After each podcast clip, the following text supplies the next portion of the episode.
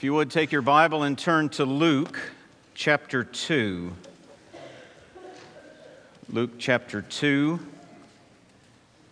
If you don't have a Bible and need one, there should be a black hardbound Bible somewhere nearby in the pew. And Luke chapter 2 begins on page 857 of that Bible. Now, we come to this account of the birth of Jesus not only because today is Christmas Eve, but because just over a month ago we began a journey that will take us all the way through the Gospel of Luke. In Luke chapter 1, I mean, it is packed with all kinds of things, isn't it? Angelic visits and miraculous uh, pregnancies and songs of praise. And it all leads us to this moment. Luke chapter 2, beginning in verse 1. This is what the Spirit says to us. In those days, a decree went out from Caesar Augustus that all the world should be registered. This was the first registration when Quirinius was governor of Syria. And all went to be registered, each to his own town. And Joseph also went up from Galilee, from the town of Nazareth to Judea, to the city of David, which is called Bethlehem, because he was of the house and lineage of David, to be registered with Mary, his betrothed, who was with child. And while they were there, the time came for her to give birth. And she gave birth to her firstborn son, and wrapped him in swaddling cloths, and laid him in a manger, because there was no place for them in the inn. And in the same region there were shepherds out in the field, keeping watch over their flock by night. And an angel of the Lord appeared to them, and the glory of the Lord shone around them, and they were filled with great fear. And the angel said to them, Fear not, for behold, I bring you good news of great joy that will be for all the people. For unto you is born this day in the city of David a Savior, who is Christ the Lord and this will be a sign for you. You will find a baby wrapped in swaddling cloths and lying in a manger. And suddenly there was with the angel a multitude of the heavenly host, praising God and saying, Glory to God in the highest, and on earth peace among those with whom he is pleased. When the angels went away from them into heaven, the shepherds said to one another, Let us go over to Bethlehem and see this thing that has happened, which the Lord has made known to us. And they went with haste and found Mary and Joseph and the baby lying in a manger. And when they saw it, they made known the saying that had been told them concerning this child. And all who heard it wondered at what the shepherds told them. But Mary treasured up all these things, pondering them in her heart. And the shepherds returned, glorifying and praising God for all they had heard and seen, as it had been told them. Let's pray together. Our Father, we come now to your word and we ask you, by your Spirit, would you speak to our hearts? Would you take familiar words and stir up fresh affection for the Lord Jesus, fresh praise for you and for what you have done for us in Christ? Speak, O Lord, as we come to you to receive the food of your holy word. We pray in Christ's name.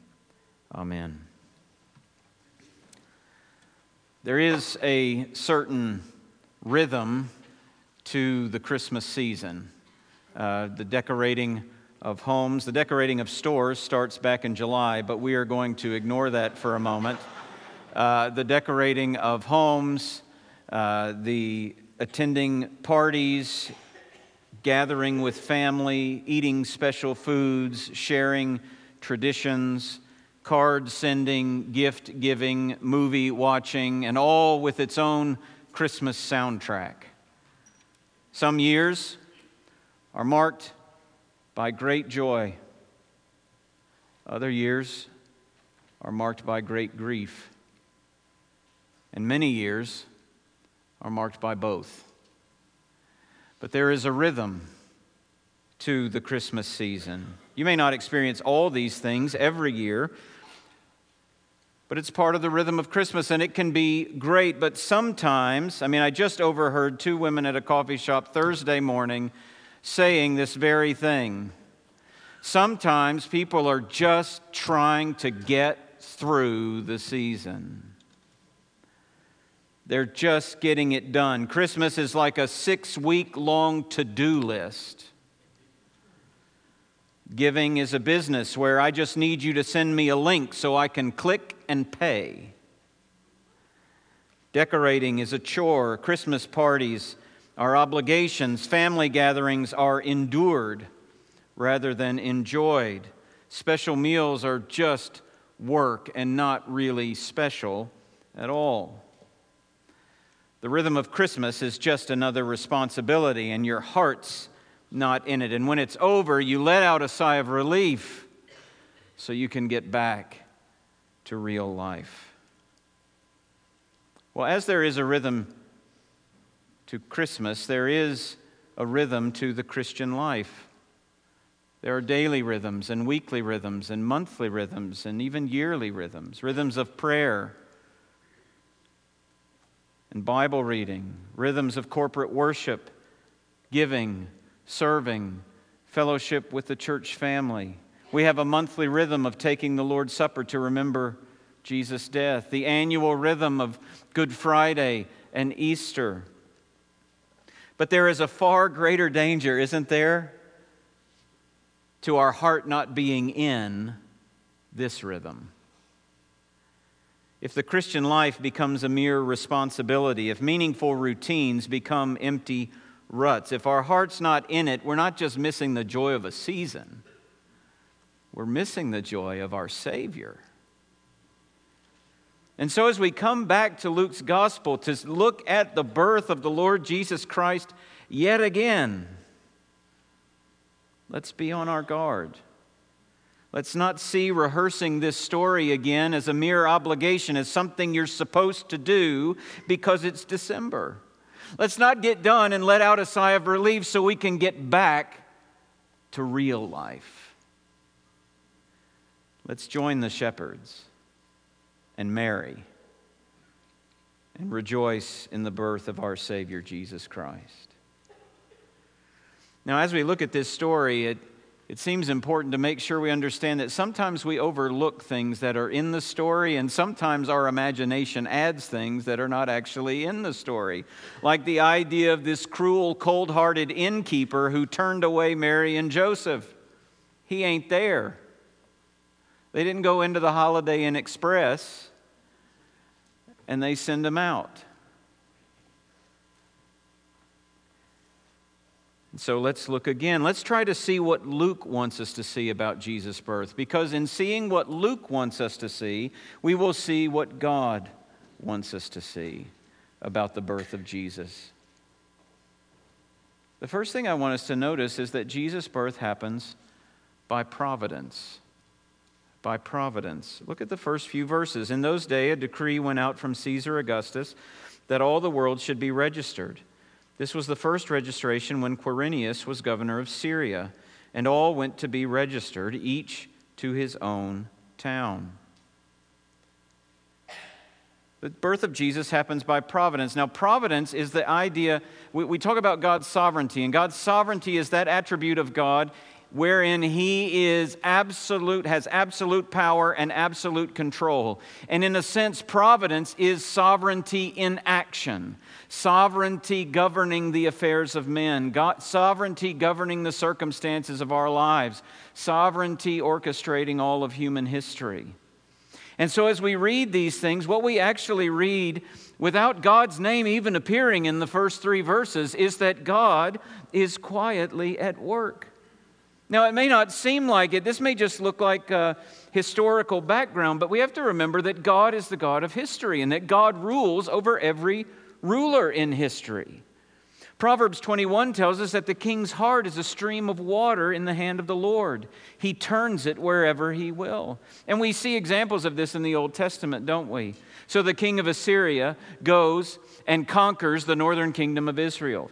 The king of Babylon, Nebuchadnezzar, years later, goes and conquers the southern kingdom of Judah. King Cyrus and he takes the Jews into exile. King Cyrus then comes to power. Persia defeats Babylon, and King Cyrus releases the Jews from exile so they can go back to their home. And behind all of it is the hand of God.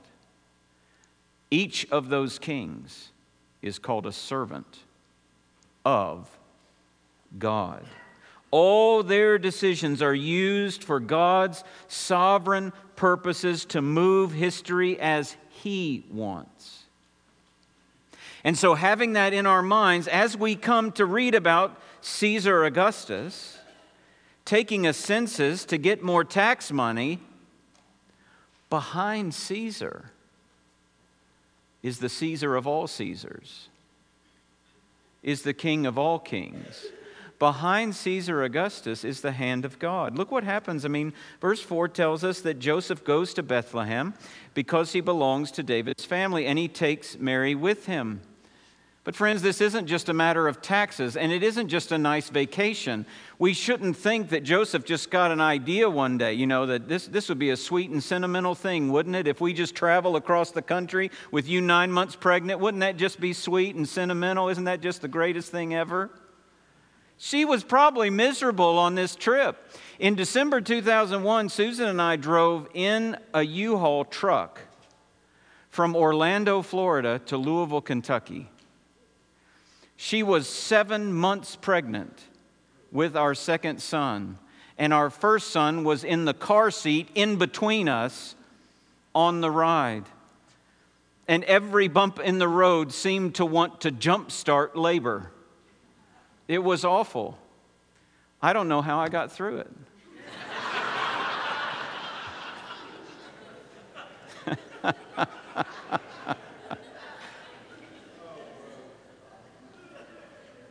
Look, when you think about Mary and Joseph making this journey, don't think about how sweet they are. Think about how sovereign God is. God is moving history to move Joseph and Mary to Bethlehem so he can keep his promise about the location of the Savior's birth.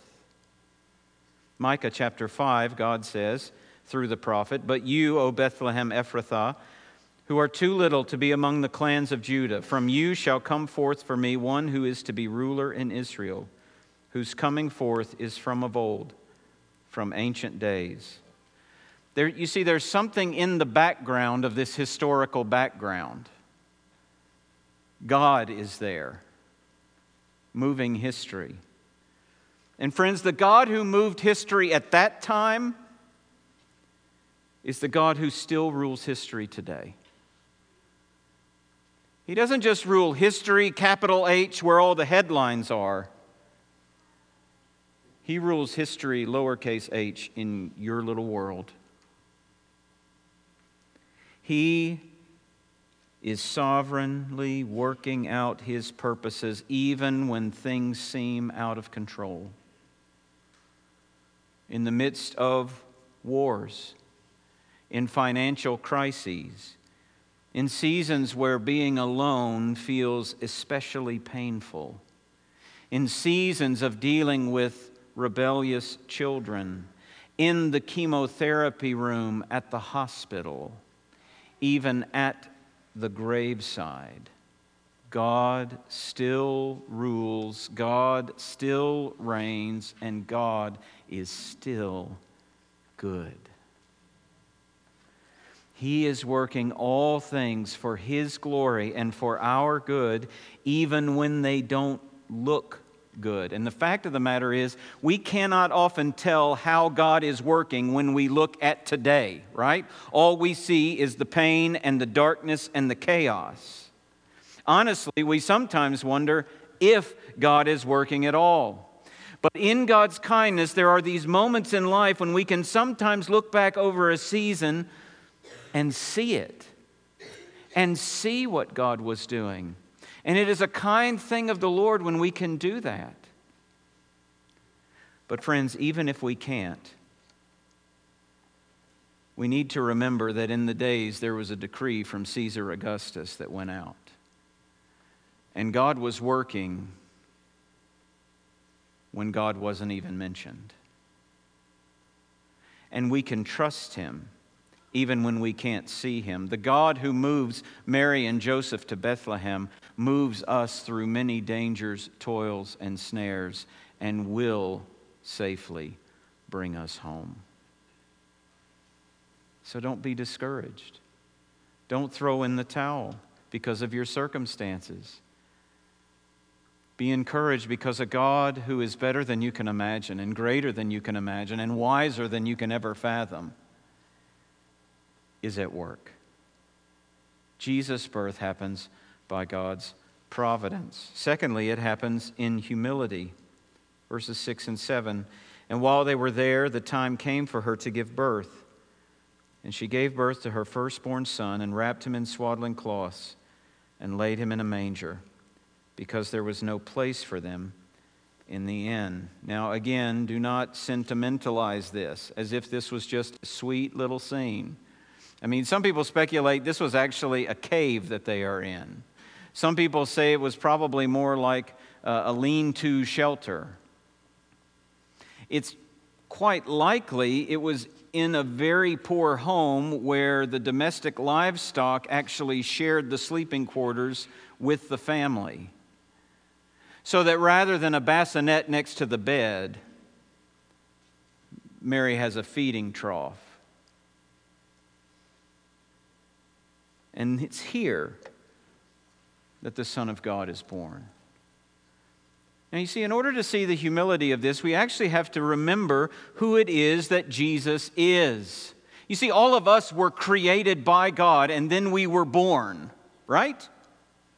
Jesus was never created before he was born. He existed before he was born. In the beginning was the Word, and the Word was with God, and the Word was God. He was with God in the beginning.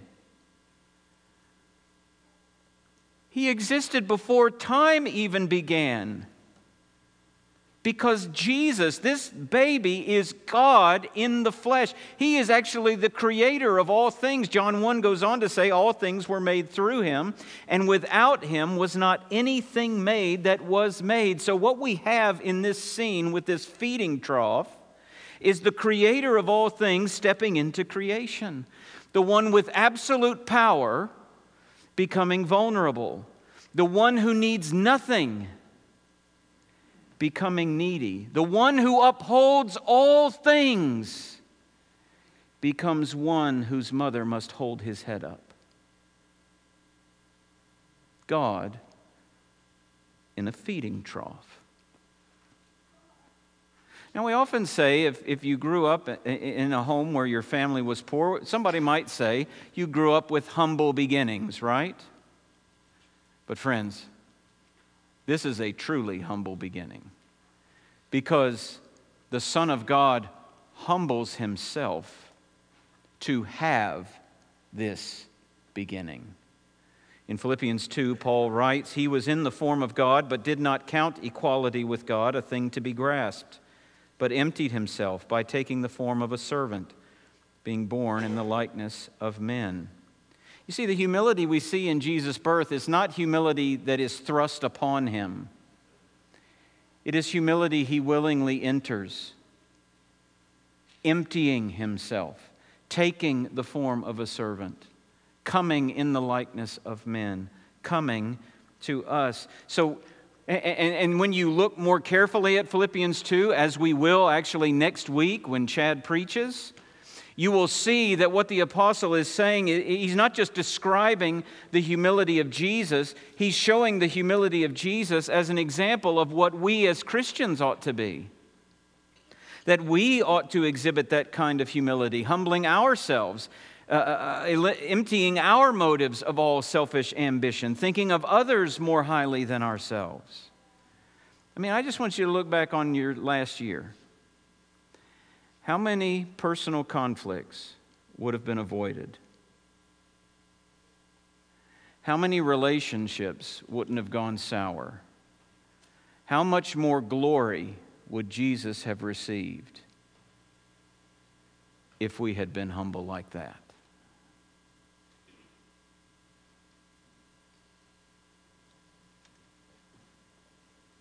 Jesus is born in humility.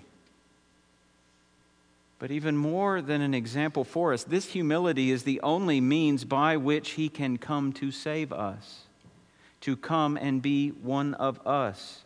He comes humbly for our sake. And that's the third thing I want you to see is that Jesus' birth happens for us, for us. In the next bit of the story, while Mary is swaddling baby Jesus, there are shepherds watching their flocks, and the night shift is interrupted by an angelic visit. Beginning in verse 8. And in the same region, there were shepherds out in the field, keeping watch over their flock by night. And an angel of the Lord appeared to them, and the glory of the Lord shone around them, and they were filled with great fear. And the angel said to them, Fear not, for behold, I bring you good news of great joy that will be for all the people. For unto you is born this day in the city of David a Savior who is Christ the Lord. And this will be a sign for you. You will find a baby wrapped in swaddling cloths and lying in a manger. And suddenly there was with the angel a multitude of the heavenly host praising God and saying, Glory to God in the highest, and on earth peace among those with whom he is pleased. Now, a great deal has been said about the fact that these angels come to shepherds, not to priests, not to prophets, not to kings, to shepherds. And that is certainly important. After all, in the first century, I mean, shepherding had been noble before when the people of Israel were more nomadic, but now it was looked down on. Shepherds were often considered unreliable and dishonest. Their testimony wasn't allowed in court. They were always unclean. They couldn't go into the temple as they were because of the nature of their work. In a sense, they represent the outcasts and sinners of society.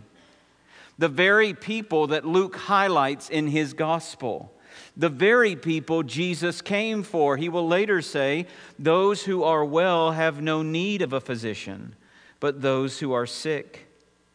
I have not come to call the righteous, but sinners to repentance. Now that's encouraging because it means Jesus came for us. Because no matter how down and out your life has gotten, no matter what mess you have made of your life, no matter how things have become an absolute train wreck, He came for you. He can save you. He will forgive you when you come to Him. It's amazing, isn't it? It's kind of like good news of great joy for all people. And as great as this is, there's something very basic that I think we often go right past. And that's the fact that Jesus' birth has to be explained. It has to be explained. A baby born in poverty is not news of any kind. This probably isn't even the first time a manger has been used as a bassinet. No news anchor is going to announce a baby born in poverty on the 11 o'clock news. It happens all the time. So, without any explanation, nobody would really know why this baby matters, why this birth matters. So, he sends angels to make it clear. Verse 11 Unto you is born this day in the city of David a Savior who is Christ the Lord. Now, again, Beware the warm fuzzies of seeing Linus in a Charlie Brown Christmas special, right? That this is the only thing we think about when we hear this. We just, oh, we hear those words, and what we, the way we respond is to grab the remote because I want to find it streaming somewhere and watch it. Well, it's fine and good if you watch it, but it's not written down for that. Think about who the angel is saying this baby is. Words that will never be used of any other baby. Jesus is the Christ. The Christ. He is the Messiah. He is the anointed one. It's a, it's, it's a title for kings in the Old Testament. And Jesus is the king of all kings. He is the greatest king. He is the king. Now, in the Old Testament, you'll remember as the monarchy is established, the people actually have to be warned about kings because kings are men who take. They'll take your sons and they'll take your daughters and they'll take your land and they'll take your taxes. They'll take take, take. But Jesus is a different kind of king. He comes to give. He gives forgiveness of sin. He gives eternal life. He gives hope. He gives peace. He gives joy. He gives love. He gives His life for us. He came to give. He is the Christ. Jesus is Lord, the angel says, a Savior who is Christ the Lord. He is ruler, He is master, He is in charge, He is the one who must be obeyed because He is God. In fact, the Greek word that's used here for Lord is the one that Luke always uses when he is speaking of God. He is Lord, He is Christ. It is declared here by the angels in this private little discussion that we have written down, but it is publicly declared, isn't it, at the resurrection of the Lord Jesus Christ. Peter says in Acts chapter 2 that God has made him both Lord and Christ by raising him from the dead. He is Lord and He is Christ and He has come to save us. He is the Savior. Now, that doesn't just say something about Jesus, that says something about us. Unto you is born this day a Savior. Now, I want you to imagine waking up tomorrow morning if you exchange gifts on Christmas morning, whenever it is you exchange gifts. I want you to imagine sitting down to do that. And the first gift that you open up is a pair of running shoes. Didn't ask for them, but great. Who doesn't need another pair of running shoes? And then a series of boxes contain workout clothes. And you're starting to get suspicious until you reach down into your stocking and you pull out a gift certificate for a gym membership. The one who gave you those things is saying something. You need to work out. And here's what you need to do that. Well, when God says through the angel, I'm giving you a Savior, He's actually saying something about us, about the world. He's saying, we need to be saved. Unto you is born this day in the city of David a Savior who is Christ the Lord. You see, there's really no understanding of Jesus' birth or understanding who he is without understanding that he is a Savior and that we are the ones who need to be saved. Our sins separate us from Him. It causes a break in our relationship that we can't fix. It puts a chasm between us that we can't cross. Our sin leaves us guilty before God, liable to His judgment, deserving His wrath, with no way to escape it, no way to get out from under our guilt. But that doesn't stop us from trying, right? We try to fix our relationship with God by being better. I'm going to be better this time. I'm going to do better this time. I'm going to tack on some religious activity. God will surely take me back if I become more religious, if I go to more church services.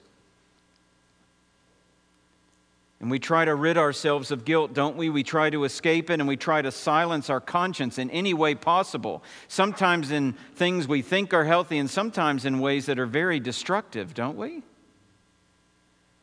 We try to rid ourselves of guilt. We try to silence our conscience. We try to shift the blame to someone else. We try to do anything to get away from the guilt. We'll even tell ourselves, just don't even listen. Don't even listen to any thought inside my head that says I am guilty. And if I won't listen to me, I will go and I will pay large amounts of money to sit across the table from someone who will tell me I'm not really the problem. It's my parents, it's my past. It's my boss. It's my friends. It's my illness. It's my financial trouble.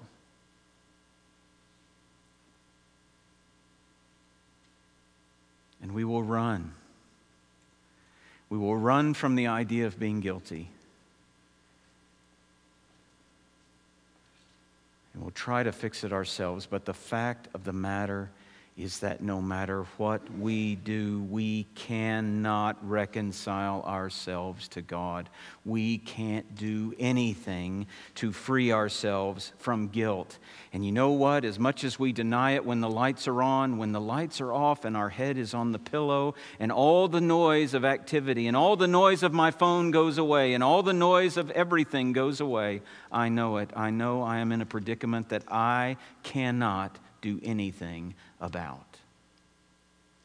I need someone else to do something. And friend, that's why Jesus came. To do the something that you could never do.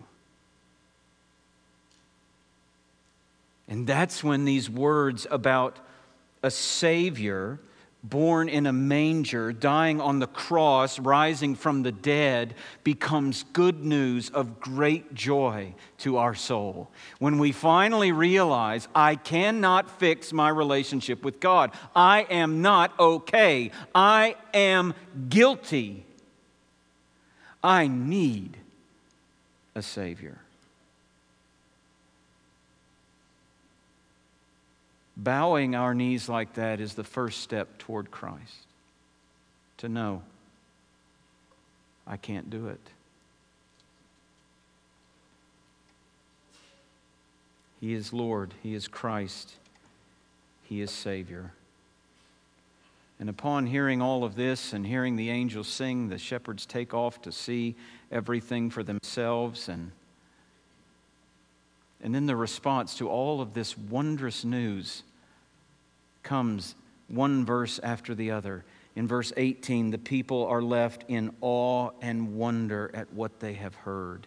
In verse 19, Mary treasures up all these things in her heart. That word treasures up, it doesn't mean she just enjoyed it, it means she guarded it. She held on to it. She clung to it. She let it roll around in her thoughts,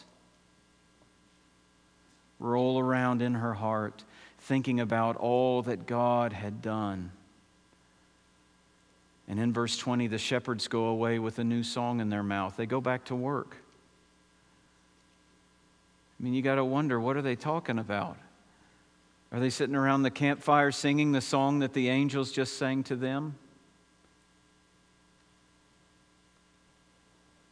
Maybe they're talking about how heaven has come to earth all because of a Savior who is Christ the Lord. How does your heart respond to all that? How does your heart respond to good news of great joy? Are you left in awe? Are you eager to glorify and praise God?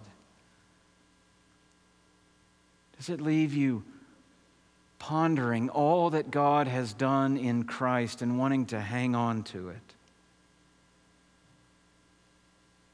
Or maybe you hear all of that and your heart's not in it. Oh, friend, if your heart's not in it, it's time to turn to the Lord. It's time to repent. Whether it's for the first time or whether it's because you've wandered away from the joy of your salvation.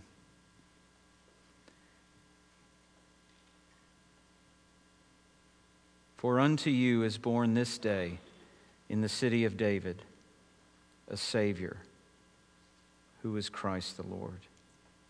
May we rejoice in the birth of our Savior, Jesus Christ.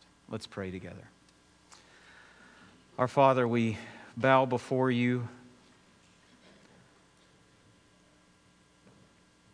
in awe of what you have done to bring Jesus Christ, the way that you moved human history so that you would keep your promise that he might be born in Bethlehem.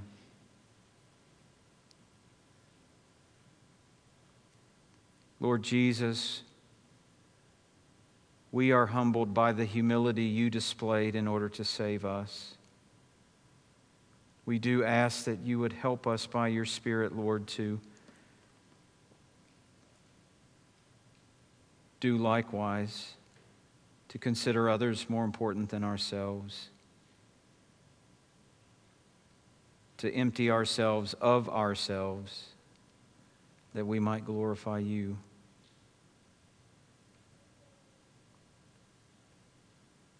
And we thank you, Lord.